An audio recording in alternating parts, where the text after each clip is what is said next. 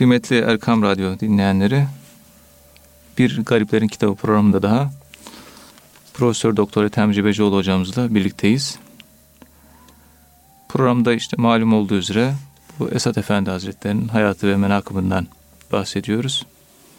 Esat Efendi Hazretleri'nin bu daha önceki programlarımızda işte bu Erbil'deki e, yapmış olduğu göreve kadar e, anlatmıştı hocamız.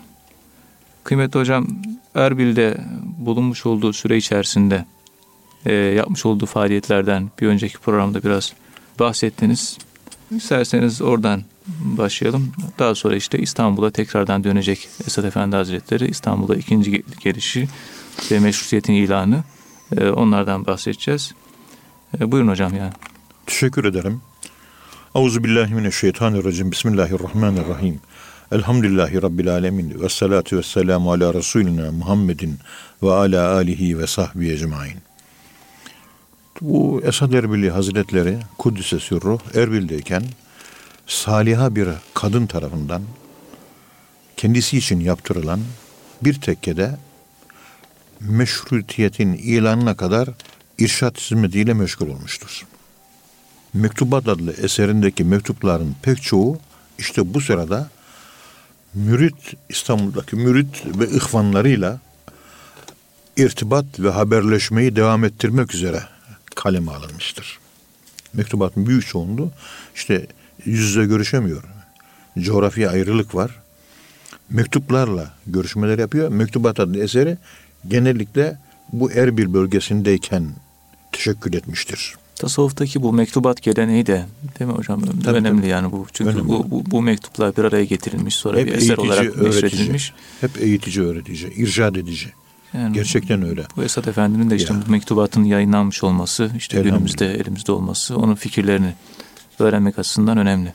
Efendim Esat Erbil Hazretleri Erbil'de kaldığı 10 yıllık süre içerisinde irşat faaliyetlerini sürdürmüş. Buradaki Türkleri İngiliz idaresine iltifat etmemeleri hususunda organize etmiştir. Bu arada oğlu Muhammed Efendi'yi yani Mehmet Ali Efendi'yi Türk Muhibban Cemiyeti'ni kurmak ve Türkleri cemiyeti akvama, Birleşmiş Milletler'e müracaata teşvikle görevlendirmiştir. İngilizlerin Musul'u işgaliyle 1918 senesinde Türkler lehine Mehmet Ali Efendi'nin yapmış olduğu, Türkler lehine yapmış olduğu bu çalışmalarından dolayı İngilizler onu Basra'ya, Erbil'den Basra'ya sürgün göndermişlerdir.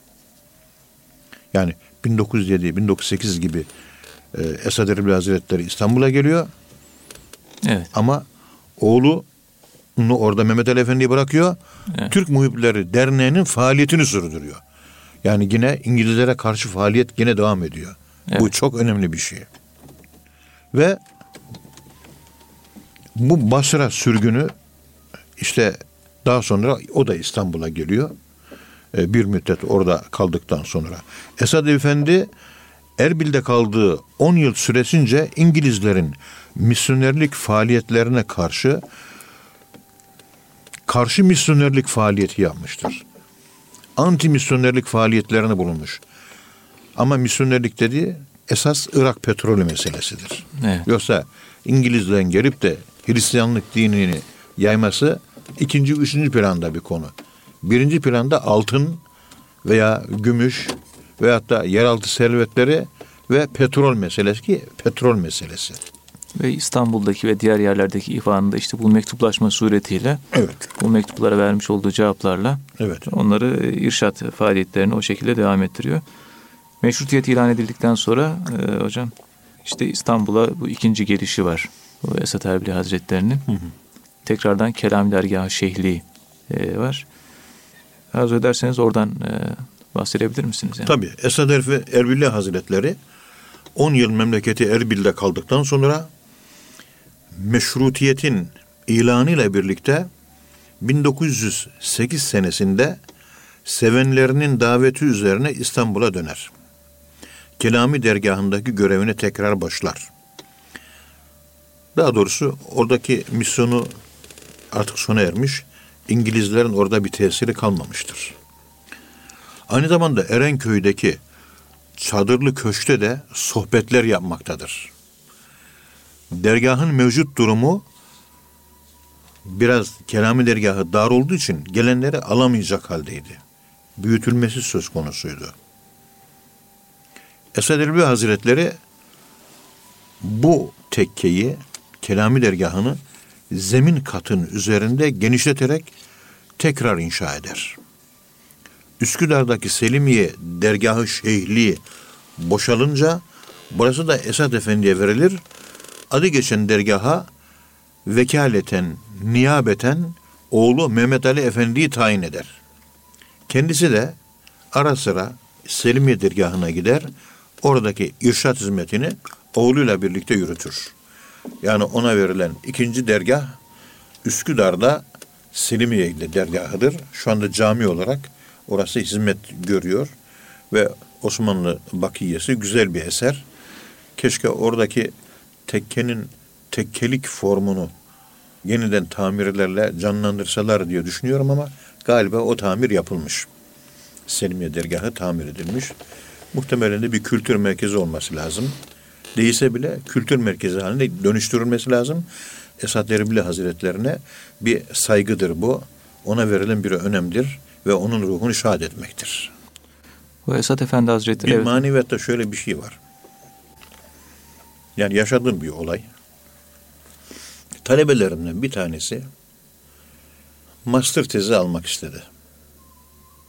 O master tezi almak isteyen talebe işte hangi tezi alayım böyle düşünmeye başladı. Derken rüyada Allah dostlarından Mevlana zamanında yaşamış bir zat rüyada gözüküyor. Evladım diyor. Bütün Allah dostlarını çalıştılar, tanıttılar. Beni hiç kimse çalışmıyor. Sen de beni çalış. Olur mu oğlum? Elini öptüm hocam dedi. Ne yapacağım? Onun hayatını, eserlerini master tezi olarak çalış dedim. Evet. Kadir Özköse Bey de aynı şekilde bak maneviyatta. Bu yaşadığım şeyler, olaylar. Ta bundan 20 sene önce Kadir Özköse profesör, benim talebem. Doktora yapacak bende. Hocam neyi çalışayım dedi. Master için özür dilerim. Doktorayı da aynı konuda oldu. Rüyamda diyor böyle Libya kıyafetli bir zat. Harmaniye bürünmüş. Zayıf böyle bir zat. Uzun boylu. Oğlum ben Ahmet Senusi'yim. Beni çalış dedi diyor. Ben yani bir öğretim üyesi olarak doktora master talebelerimle yaşadığım hatıralarından bir kısmı hep böyle tecelli ediyor. Evet. Şimdi Esad Erbil Hazretlerinin hani dedim ya orası bir kültür merkezi olursa Esad Erbil Hazretleri sanki dirilmiş gibi olacak mı? Evet. Olacak. Yani külliyeler kuruyoruz, vakıflar kuruyoruz. Böyle bir Esad Erbili Vakfı olsa. Ne güzel Sami Efendi Vakfı var. Musa Efendi Vakfı olsa. Ne bileyim işte isimleri anılsa, isimleri zikredilse. Hacı Bayram Veli Vakfı, derneği, Kur'an kursu, camisi bir tür yaşatıyorsunuz. Demek mana aleminden hoşnut oluyorlar anılmaktan dolayı. Mevlana'nın dediği gibi biz öldükten sonra gönüllerde yaşamaya devam edeceğiz diyor. Yani hatırlandıkça diriliyorlar. Unutursak unutulmuşluk mezarına gömülüyorlar. Esad Erbil Hazretlerini unutulmuş mezarına, unutulmuşlar mezarına gömmeyelim. Hatırlatalım. Hatırlananlar hayatına döndürelim inşallah. Aklımdan hep öyle geçiyor. İnşallah Ankara'da da Esad Erbil Hazretleri ile ilgili Esader diye Konya'da Allah razı olsun muhterem Durmuş abi bir dernek açmış. Nedir dedim Esader'in açılımı? İşte Esad Erbil Hazretleri derneğe uğruyor. Derneği. Ne kadar hoşuma gitti. Esad Erbil Hazretleri'nin ruhu şad oluyor. Diriliyor. İşte öldükten sonra ömrü bin sene, ömrü iki bin sene yaşamaya devam ediyor. Ömrün uzunluğu bu oluyormuş. Harrani Baba Bursa'da böyle söylüyordu bize. Öldükten sonra adının anılmasıdır ya, ömür budur diyor. Yoksa 60-70 sene sonra hepimiz gidiyoruz. Ama adı yaşıyor. Evet. Sami Efendimiz yaşasın, Musa Efendimiz yaşasın. Esad Erbil Hazretleri yaşasın, Tahal Hakkari yaşasın, Tahal Hariri yaşasın. Adlarına vakıflar, dernekler, okullar kuralım. Onların hayatlarını yazalım. Onlar hakkında konferanslar verelim. Böyle radyo konuşmaları yapalım. Allah inşallah şefaatlerini nail eder. Evet hocam Esat Efendi Hazretleri de zaten meşrutiyetin ilanından sonra bu neşriyatın ve dernekleşme faaliyetlerinin yaygınlaşması dolayısıyla kendisi bir cemiyet kuruyor. Yani Evet. bahsettiğiniz gibi bu Cemiyet Sufiye e, isimli bir dernek kuruyor ve bunun bir yayın organı olarak da bir tasavvuf mecmuası e, çıkarıyor. Evet. Yani bu hem e, işte bir cemiyet kurmak, dernekleşmek, e, meşrutiyetin ilanıyla birlikte Evet. e, bu tür faaliyetlerin içerisine giriyor. Evet. Yani onu da bu şekilde e, bu irşat faaliyetlerini devam ettirmek için bir neşriyat, Tabii e, cemiyet kuruyor. tabii bir cemiyet Neşriyatta kurması, bulunuyor. neşriyatta bulunması? Sohbetler Yani, yapıyor. e, Toplantılar yapıyor. önemli yani. Ya. Yani onun cemiyeti sufiyi kurması ve tasavvuf mecmuası çıkarması temelde döneme damgasını vuran tasavvuf kültürünün ıslahını ve şeyhlerin, sufilerin daha iyi yetişip denetlenmesini amaçlamaktaydı. Fakat biz tasavvuf dergisini Hacı Gedikli abiyle oturduk bir debating, müzakere, tartışma yaptık aramızda. Ne yapalım, ne edelim? Hacı Gedikli abi dedi ki, dergiyi çıkaralım dedi. Önce İlahiyat Fakültesi'nin akademisyenlere parasız dağıtalım dedi. Ve 1999 senesinin Ağustos'unda ilk sayı, Temmuz'unda ilk sayıyı çıkarttık. 1999 senesi. Musa Efendimizin vefat tarihi neydi? 1999 Temmuz. Evet. Onun vefatıyla beraber tasavvuf mecmuası çıkmaya başladı. Ta 2010'lara kadar, 2009'a kadar devam etti. 10 sene 24 sayı çıkardık. Şimdi Allah razı olsun Kamil Bey ve buradaki e, öğretim üyesi arkadaşlar bu işe sırtlarına yüklendiler. Onlar taşıyorlar. Ve ihtiyaç da varmış çünkü akademik bir tasavvuf dergisi yoktu Türkiye'de. Şu anda 1914 senesindeyiz. 15 yıldır bir fiil çıkıyor. Yani şu an Ve bir boşluk doldurulmuş vaziyette. İstanbul Tasavvuf Araştırmaları Merkezi tarafından e, çıkarılıyor hocam. Değil mi? İşte bunlara ihtiyaç var. Yani iyi kötü tekkiye benzeyen o vasıfta binalarımız var ama Sufiye ile ilgili yayınlara da ihtiyaç var. Ve bu yayınlar dikkat edin. Halk tarikatlar zaten halka hizmet veriyor. Bu gibi e, entelektüel kesime ait olmak üzere okumuş, bilgili, akademisyen onlara da ait olmak üzere bir takım dernekler, vakıflar, yayın organlarına ihtiyaç var. Yurt içi, yurt dışı temaslara, makale yazılımlarına, panellere, sempozyumlara, konferanslara, sohbetlere bir araya gelmelere ihtiyaç var. Bunlar yavaş yavaş Hüdayi Vakfı'nın çevresinde ve diğer buna benzer vakıfların çevresinde çoğalmaya başladı. Bu inşallah iyiye giden bir göstergedir.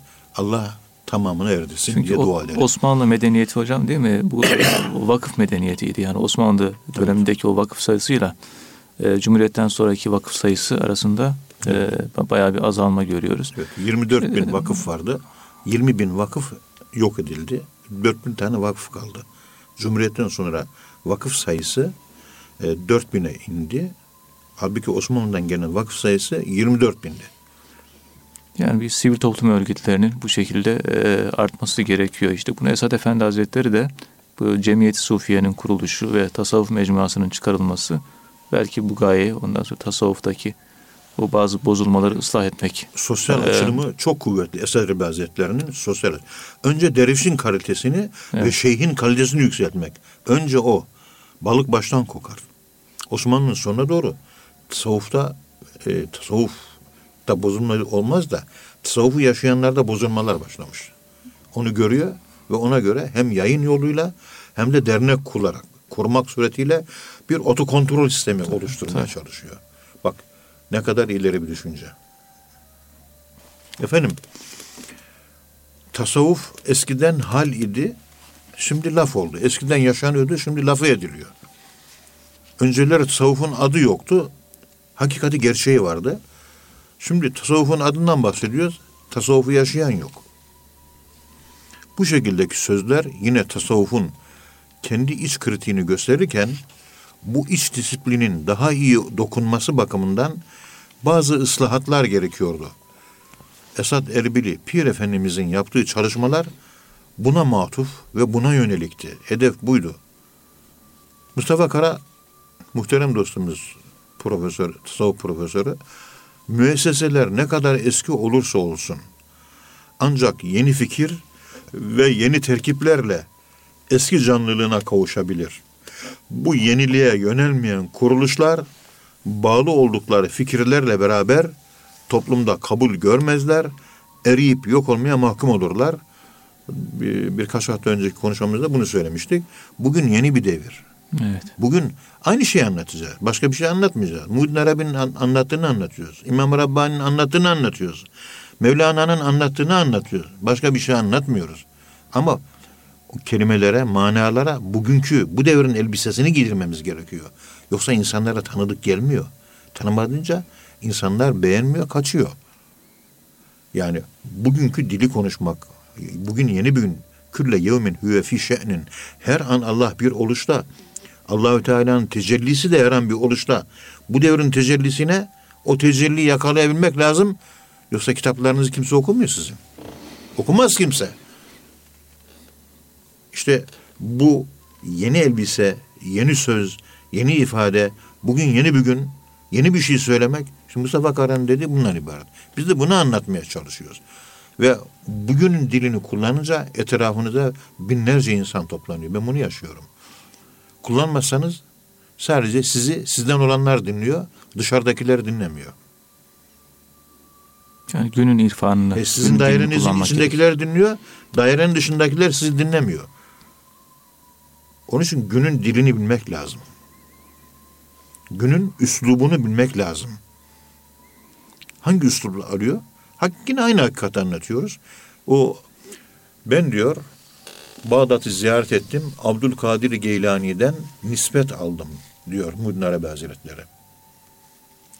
Ve diyor benim anlattığım bütün fikirler Abdülkadir Geylani anlattığı hakikatin aynısını anlattım. O kendi devrinde o devre uygun bir anlatımla anlattı. Ben de şu anda kendi devrimde kendi devrime uygun bir anlatımla anlatıyorum diyor. Yoksa anlattığım hakikat Abdülkadir Geylani'nin hakikatidir başka hiçbir şey değildir diyor. Kendisi söylüyor bunu Fütuhat-ı Mekke'de. Aynı şeyi söylüyor. Başka bir şey yok. Bu devirde bu elbise gidiyor. Üslup, tarz, şekil, biçim. insan bunu gö- görünce memnun oluyor. Dinliyor, kulak veriyor. Eski usul. O düne aitti. Dünündü. Bugünkü yeni bir gün Mevlana'da. Bugün yeni bir şeyler söylemek lazım. Yeni bir şey öğretmek lazım. Yenilenmek lazım. Su gibi akmak.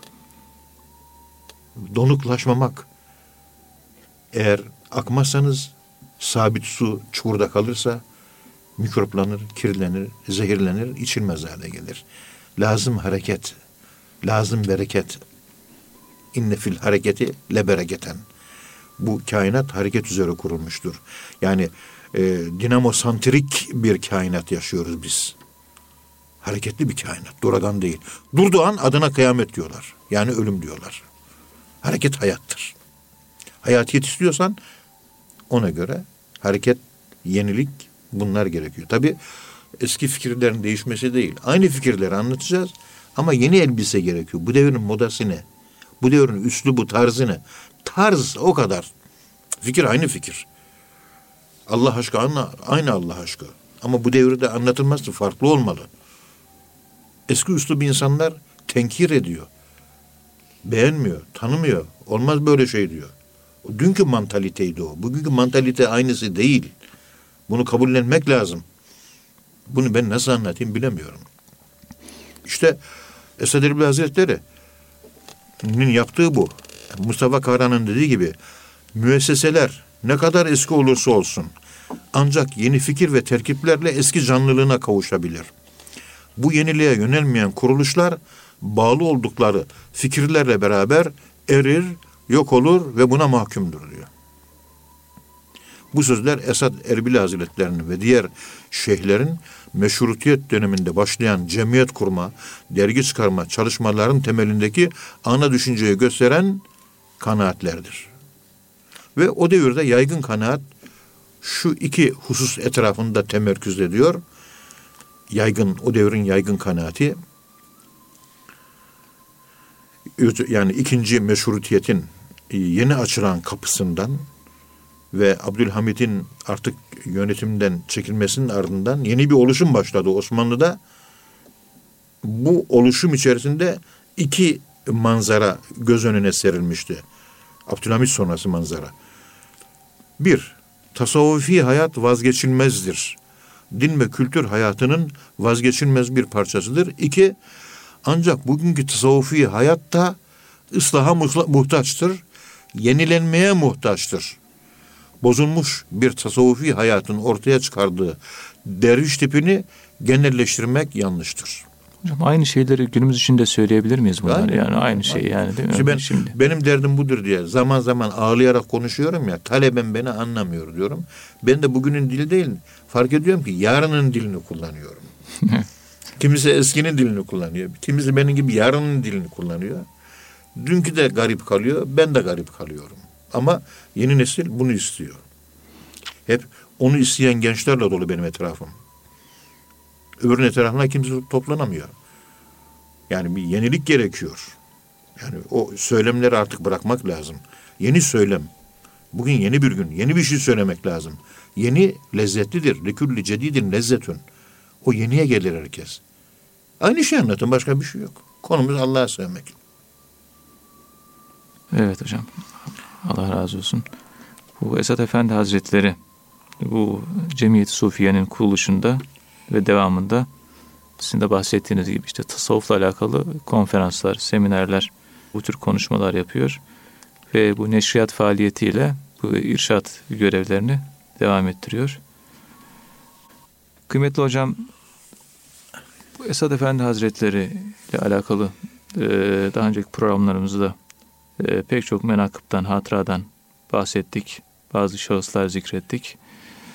Arzu ederseniz bu 1931'deki 3 Şubat ve idamlarla alakalı bazı hatıralar zikrediliyor. Bunlardan bahsedebilir misiniz? Evet, zaman zaman işarette bulunacağız Allah nasip ederse. Bu Danimarka, Danimarka'dan gelen Karlvet'le böyle diyaloglar var. Kelami dergahından Hatıralar diye hatırat kitabında epi bir malzeme var. Esat Efendi Hazretleri Karlvet'e diyor ki bir gün keşke bizim şu kelami dergahımızda bizim bu dergahımızda yüce alemlere kapılar açılana kadar seyri sülük içinde kalsan yani Avrupa'ya dönme bizim dergahta kal seyri sülük çıkart olgunlaş manevi olarak.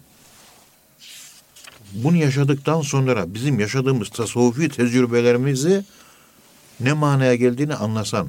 Çünkü men lem yuzuk lem yarif. Tatmayan bilmez.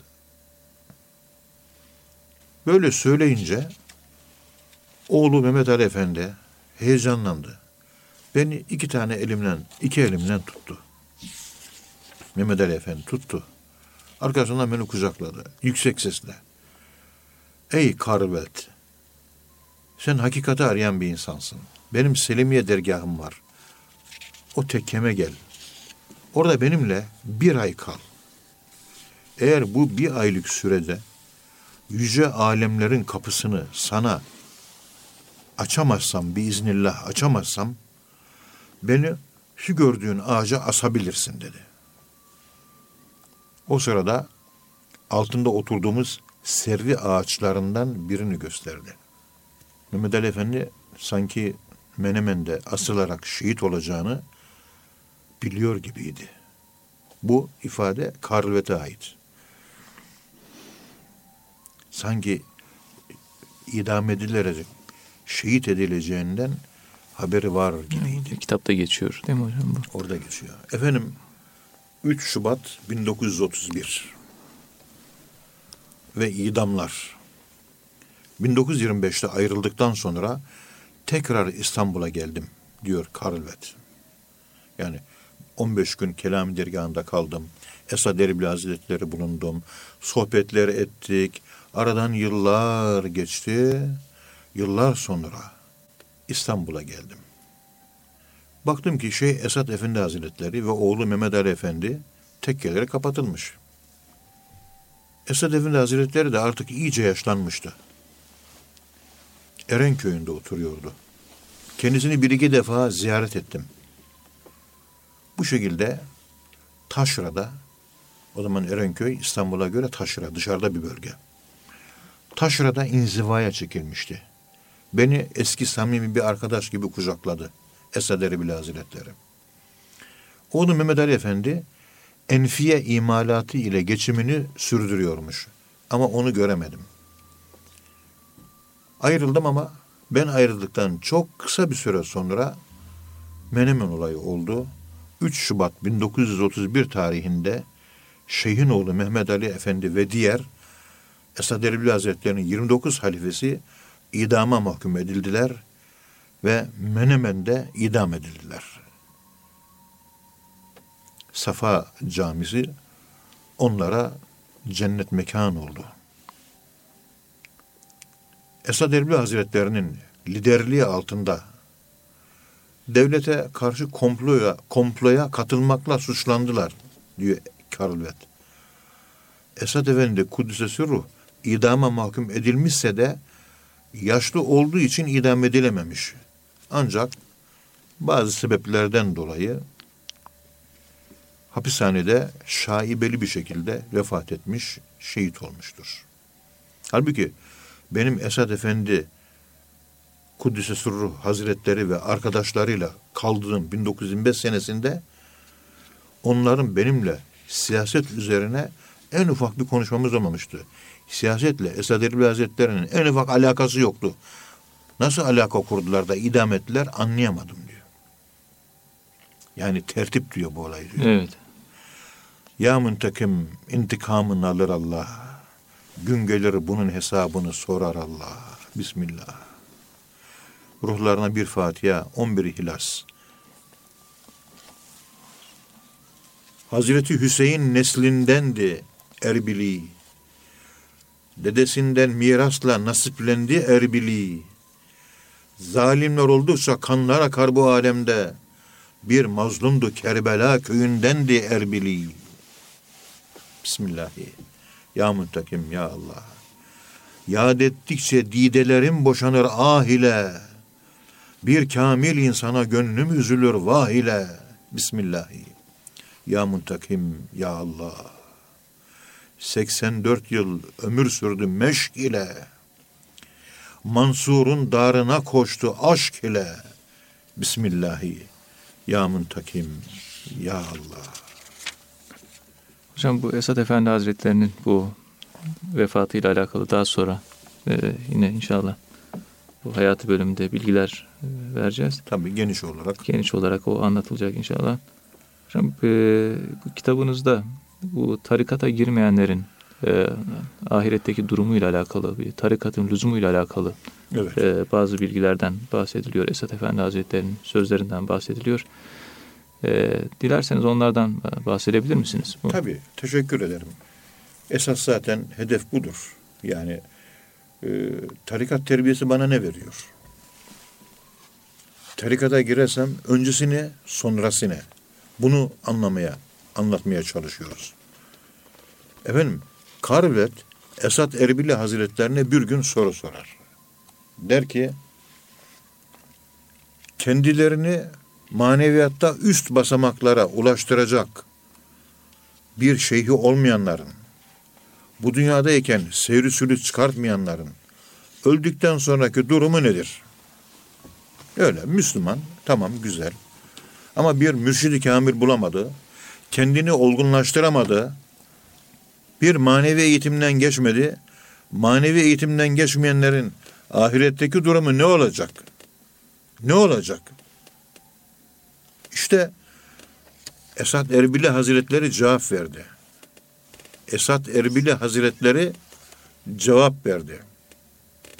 Dedi ki, bir şeyhe bağlı olup manevi eğitim görenle bir şeyhe bağlı olmayan, eğitim görmeyen arasındaki fark şudur. Dünyada maneviyat eğitimi alıp bir tarikata intisap edip manevi göze sahip olanlar berzah hayatını dünyadayken yaşarlar. Esad Erbil Hazretleri böyle söylüyor. Maneviyat yoluna intisap edip şeyhten terbiye alanlar maneviyat gözleri açılırlar. Yani berzah denilen alemi dünyadayken yaşarlar. Normalde kabirdeyken yaşanır. Derviş dünyadayken yaşıyor. Onun için derviş ölünce 5 yaşında olarak ahirete gidiyor. 7 yaşında olarak ahirete gidiyor. Maneviyeti almayan kimse de 0 yaşında yeni doğmuş çocuk gibi bir bebek gibi ahirete intikal ediyor. Bu dünyada kendilerine yol göstermiş şehirlerin etrafında ahirette toplanırlar. Bu eğitimi almayanlar orada başıboş ve bilinçsiz kalacaktır. Yani berzah hayatını yaşayacaktır. Ara hayat, divilight zone, bir alaca karanlık kuşağı yaşayacaklar. Bir belirsizlikten geçecekler.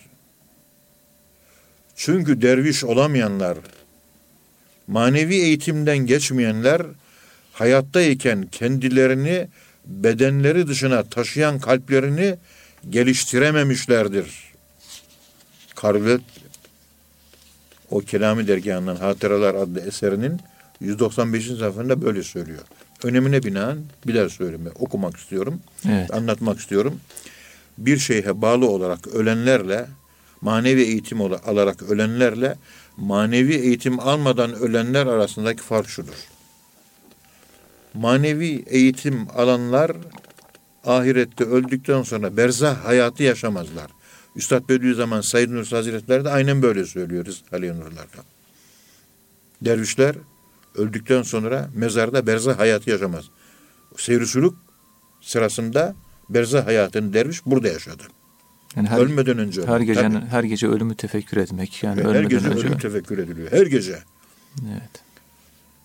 Yani ve öldükten sonra dervişler dünyada hangi şeyhe bağlandılarsa onun etrafında toplanırlar. Bir şeyhi olmayan, bir tarikata bağlanmayan, bir manevi eğitim sürecinden geçmeyen kişiler de mezarda berzah döneminde bilinçsiz olarak kalacaktır. Çünkü derviş olamayanlar hayattayken bedenlerini bedenlerin dışına taşıyan, kendilerini bedenlerin dışına taşıyan kalplerini geliştirememişlerdir. Kalple biz maddi dünyamızın dışına, beden dünyamızın dışına taşınmış oluyoruz. Tut elinden bir pir kamilin, yoluna gir, ol ehli kümmelin. Bismillahi. Efendim bir Esad Bezler sohbetleri meşhur. Sohbetlerin birinde Beyazlı Bestami Hazretlerinden bir örnek veriyor. Beyazlı Bestami büyük bir Allah dostu.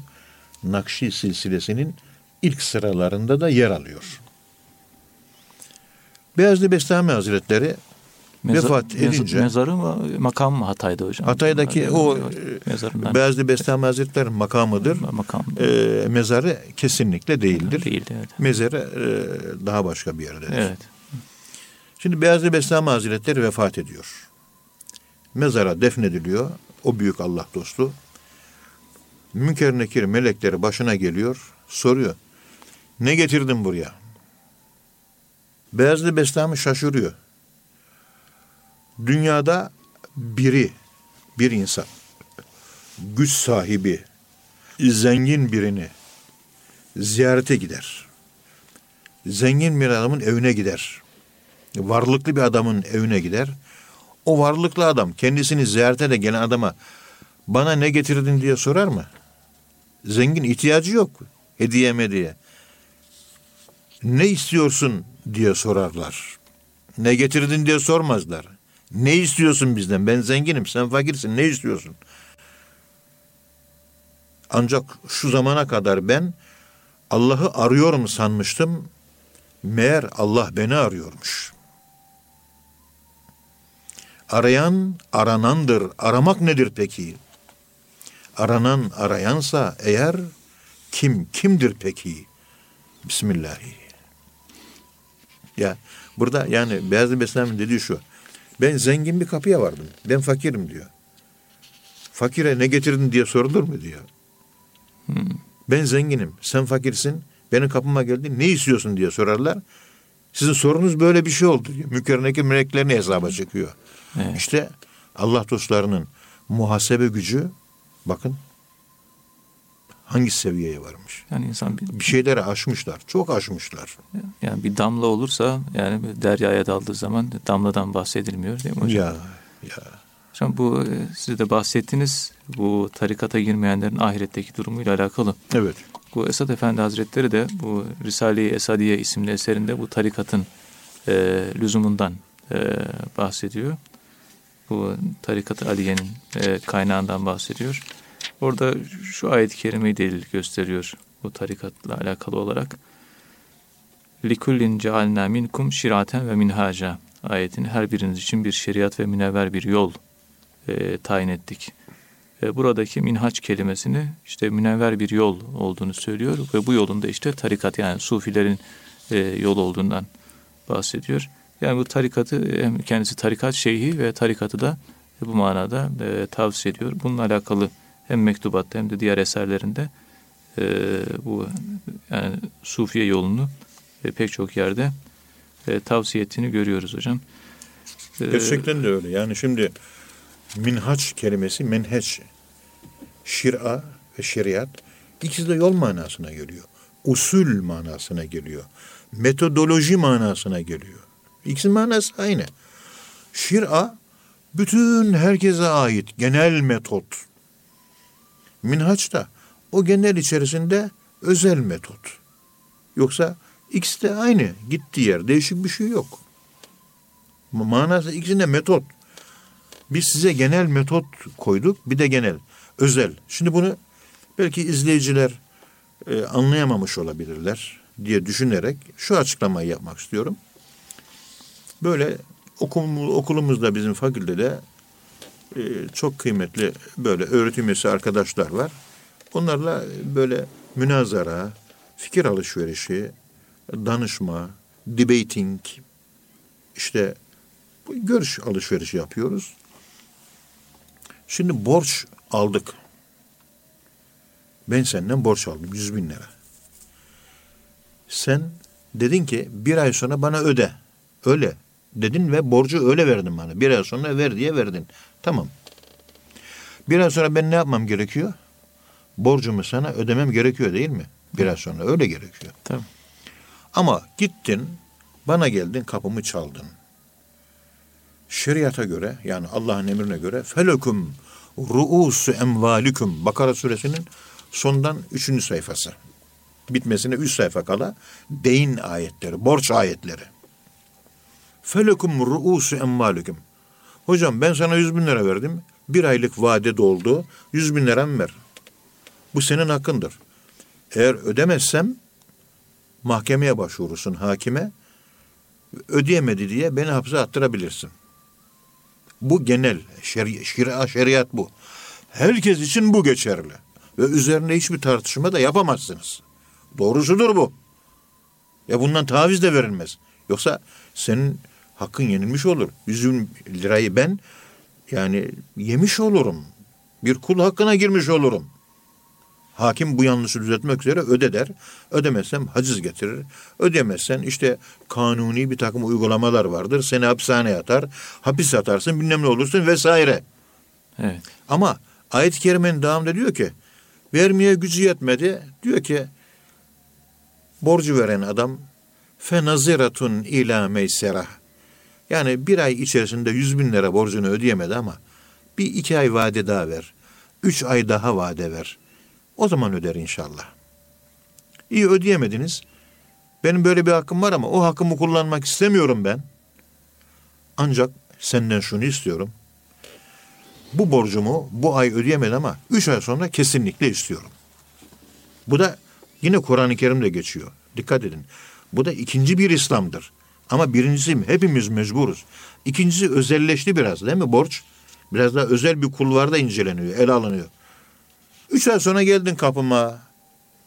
Sayın hocam sana yüz bin lira borç vermiştim hadi ver. Bir ay içinde ödemedin. Üç ay mühlet tanıdım yine ödeyemedin. Hadi borcunu ver vakit doldu. Ben diyorum ki vahiyçiyim ben ödeyecek durumum yok beni affet. Beni bağışla ben ödeyemem bunu. Allah diyor ki ve entesattaku bağışla gitsin diyor. Sadaka olarak ver gitsin diyor. Üç tane uygulama. Bir borcunu tam vaktinde alacaksın. İki mühlet vereceksin. Üç bağışla gitsin. Allah bu üç tavırdan hangisini övüyor? Ve en tesaddaku fehuve hayrul lekum. En hayırlısı bu üçüncüsüdür diyor. Yani hakkından feragat ediyor. Yani. Minhaç. Minhaç. Tamam. İşte tarikatın olduğu yer burası. Takva kısmı oluyor. Takva yani. kısmı. Takva. Mecbur değil. Gönlüne bırakılmış. Gönüllü olarak veriyorsun. Ya Rabbi paramı alacağım. Beni bana bu hakkı vermişsin. Benim hakkım. Adalet de bunu gerektiriyor hakikaten. Bu hakkımdan vazgeçiyorum. İhtiyaç sahibi sadaka olarak verdim. Allah ne diyor? Ya, bir değer yargısı koyuyor ortaya. Bir değerlendirme skalasında üç oluşu tartışıyor Allah. Üçüncüsü en hayırlısı. Diğerleri faziletçe geri demek istiyor.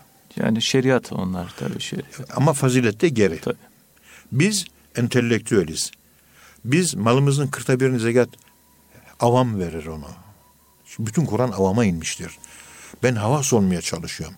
Ben malımın kırkta birini vereceğim. Hayır, kırkta ikisini vereceğim. Maaşım ne lira? 10 bin lira değil mi? 10 bin liranın kırkta biri nedir? 250 lira. Değil mi? 250 lira falan ediyor. Öyle biliyorum ben. 250'ye 500 lira vereceğim. Kırkta bir de. Hayır. Ben kırkta bir vermiyorum. Ben kırkta iki vereceğim. Biz hani duyarız bizim Topbaş ailesi olarak ta Kanuni Sultan Süleyman zamanından beri Topbaş zekatla alakalı her kumaş topunun başından zekat veriliyor. Ma işte mallarının kırkta beşini zekat verir. Yani kırkta birin üzerinde verilir. Bu şekilde maruf önümüzde güzel örnekler var. Yani biz daha fazlasını yaşayacağız. Daha kaliteli, daha böyle bir seçkin, daha bir elit İslam yaşayacağız biz. Çünkü biz okuyanlarız, biz bilenleriz, biz entelektüeliz. Sıradan bir halk gibi bizim öyle olmayacağız. Herkes bir, kur- bir kurban, ben iki kurban keseceğim. Benim kaliteli olmam lazım. O avam tabakası herkes için. Ben sıradan olmak istemiyorum. Ordinary olmak istemiyorum. Ben extraordinary, biraz fevkalade olmak istiyorum. Allah'a daha yakın olmak istiyorum ben. Ben Allah'ı seviyorum. Daha çok vermek istiyorum. Allah bunu teşvik ediyor. Fehuve hayrul leküm. Bırak borcunun tamamını bağışla. En hayırlısı budur diyor. Allah böyle bir değerlendirme yaparsa bize ne demek düşer? İşte tak, takvayı tabii. Evet, sem'an ve taaten demek düşer. İşte minhaç kelimesinin manası burada çıkıyor. Evet. Mecbur değil. Gönüle bırakılmıştır. Yap, yapmazsan problem yok. Yani mecbur değilsin. Ama yaparsan aferin alıyorsun. Yapmazsan niye yapmadın diye bir itap, azarlama yok. Tamam. Ama yaparsan da aferini var. Evet. Esat Efendi Mecbur yol değil. Ama yaparsan bir aferin var. Ben aferin almak istiyorum. Ahirete fakir gitmek istemiyorum ben. Amelim zengin olsun benim. Ben Allah'ın sevgilisiyim. Allah benim sevgilim. Her şey ona feda olsun. İnnallaha innallaha iştera minel müminine enfusehum ve emmalukum bi enne lehum cennet. Cennet karşılığında Allah onların canını satın aldı. Onların mallarını satın aldı. İştera satın aldı. Satın alan Allah. Canımı verdim savaşta. Malımı verdim Allah uğrunda. Ben öyle olmak istiyorum. Niye cennet diyor? Çünkü Allah'la buluşmak cennette. Ben Allah'a kavuşmak istiyorsam cennete gitmem lazım. Gitmem için de canımı vermem lazım. Gitmem için malımı vermem lazım. Benim dersim ben. Ben buna çalışıyorum. Tarikat işte bunun için lazımdır. Allah'a daha yakın olmak. Yani Esat Arzusu. Efendi Hazretleri de hocam mektubatında şeriat zahirdir, kabuktur diyor. E, tarikatsa meyvedir, özdür diyor zaten hocam. Evet, Herhalde aynen. bu yani bu takva hayatı Aynen öyle. e, işin özü olmuş oluyor. Yani bu İslam'ı e, ihsan kıvamında yaşamak Şimdi olarak Bu şuna da anlatılıyor. benziyor biraz. Şimdi elmayı üç tane elma yediniz. Değil mi? Üç tane elma yedik. Eh, karnımız doydu elhamdülillah. Onu suyunu sıkıyorsunuz. Üç elmadan bir bardak su çıkıyor. Üç elmayı yemenin zorluğu Ve üç elmayı sıkıp suyunu içmenin kolaylığı. Konsantre değil mi? Daha öz bir şey. Öbürü daha kabuk bir şey. Posa. Kalın bağırsaklarla alakalı bir yapılanma. Biz bağırsaklara çalışmıyoruz. Kalın değil, ince bağırsaklara ince çalışıyor. Yani daha rafine, daha hassas, daha güzel, daha duyarlı bir İslam. Peygamberimizin yaşadığı bir İslam. Ama takva dediğimiz gibi ilk ayet-i kerime geldiği zaman ya eyyühellezine amenü tekullaha hakka tukati ey inananlar takvayı hakkını vererek yaşayın. İlk ayet bu. Sahabenin gücü yetmedi. Hakkıyla takvalı olmak çok zor. Kim yapacak? Kolay mı? Ondan sonra ikinci ayet geldi. Allah açıklık getirdi. Ya eyyühellezine amenu ya eyyühellezine amenü tekullaha mestata'tum. Ey inananlar takvayı hepiniz gücünüz oranında, kabiliyetiniz oranında yaşayın. Benim gücüm ne kadar yetiyor? O kadar takvalı ol. Ne kadar gücün var? O kadar takvalı ol. Hakkını yerine getirmek mümkün değil. Peygamberimiz ne kadar İslam'ı yaşamaya çalışırsanız çalışın, İslam'ın inceliği sizi kuşatır, size galebe eder, yener. Ben bile İslam'ı zor kuşatıyorum diyor. Buhari ve Müslim hadisi bu okudum. Evet. Hakkıyla o yaşamak öyle kolay bir şey değil. Allah muhafaza buyursun. İlhan Armutçuoğlu Hoca'nın çok güzel bir sözü var. Allah ondan razı olsun. Allah yüz sene ömür versin, hayırlı ömür versin. Ethem hocam dedi, günah işlemeden bir gün geçirebilirim ben dedi. Nasıl yaparsın İlhan abi dedim. Otururum, akşama kadar namaz kılarım, ibadet ederim, gönlümü temiz tutarım, duayla, Kur'an'la vakit geçiririm. Hiçbir insanla temasa geçmem, kulak, mol, hiçbir şey olmaz dedi. Yapabilir mi? Yaparız değil mi bunu? Ama bütün sünnetleri yaşa, az önce anlattığın gibi, bütün sünnetleri yaşamak mümkün değil. O sünnetleri yaşamaya takva deniliyor zaten. Evet. Onun için takva farziyet ifade etse de özü itibariyle kulun kendi yapısına bırakılmış, mesletatüme bırakılmış, istitaata bırakılmış. Herkes aynı şekilde değildir. Ama gücünüz yettiğince diyor değil mi? Hocam bir, gücünüz bir yettiğince. gayret Yani- gayret yani olması gerekiyor. Bir yine gayret de var ama dediğim gibi şey yok. Yani bir kalıp, şekil, biçim, bir yapı bu yok yani. Yani yine kişinin kendine göre bir herkesin takvası aynı değildir. Evet. Herkes farklıdır. Herkesin de Allah Ve kurubiyeti daha takva, takvalı yaşamayan bir insana niye takvalı yaşayamıyorsun diye sorgulama hakkımız yok. Ancak farzlarda terk varsa emir bir maruf nehi anil mükeri onların üzerine yaparız. Ama en sonunda tasavvufu inkar eden bir akademisyen arkadaşım vardı. Ona dedim ki Yusuf suresinde vele darul ahireti hayrul lezine takav ahiret hayatı, ahiret yurdu takva sahipleri için daha hayırlıdır. Yani siz takvalı mısınız? Nereden anlayacağım takvalı olduğunu? Dünya ve ahiret açın arasında bir seçim yapıyorsun. Ahireti seçiyorsun buna takva derler.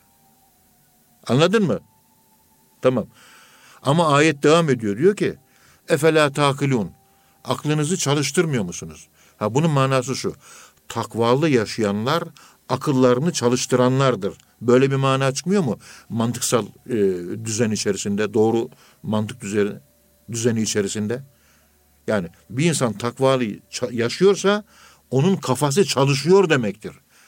Takvalı yaşamıyorsa kafası az çalışıyor demektir. Ayetin manası bu mu diye sordum. Tefsir hocası evet doğru dedi. Takvalı yaşayanlar kafası çalışanlardır. Ayetin manası bu.